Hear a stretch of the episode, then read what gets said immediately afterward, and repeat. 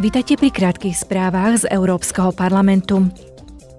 Európsky parlament je pripravený začať rokovania s radou o novej legislatíve, ktorá má podporiť odvetvie výroby čipov v Európskej únii.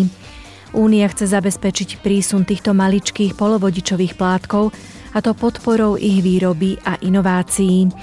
Takisto sa majú prijať núdzové opatrenia, ktoré by v budúcnosti zabránili ich nedostatku. Cieľom je zvýšiť podiel Európskej únie na celosvetovej výrobnej kapacite na 20%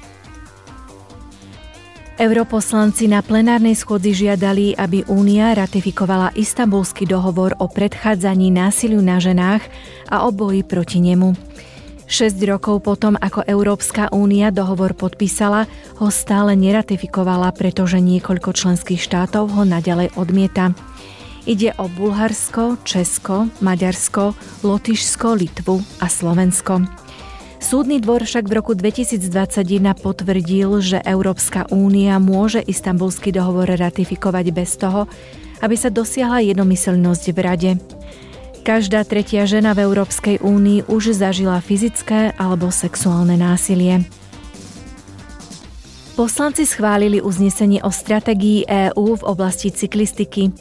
Požadujú lepšie vybudovanú špecializovanú cyklistickú infraštruktúru, viac parkovacích miest pre bicykle a zníženie DPH.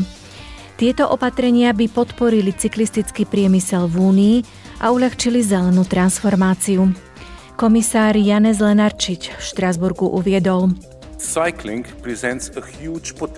Cyklistika má obrovský potenciál, prispieva k zmierneniu zmeny klímy tým, že ponúka alternatívu k motorizovanej doprave, a to najmä v mestách – Ďalej prispieva k zníženiu dopravných zápch a riešeniu problémov súvisiacich s kvalitou ovzdušia v mestách.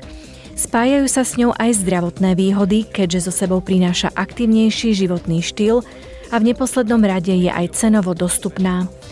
Cyklistika je kľúčovým európskym odvetvím s významným rastovým potenciálom.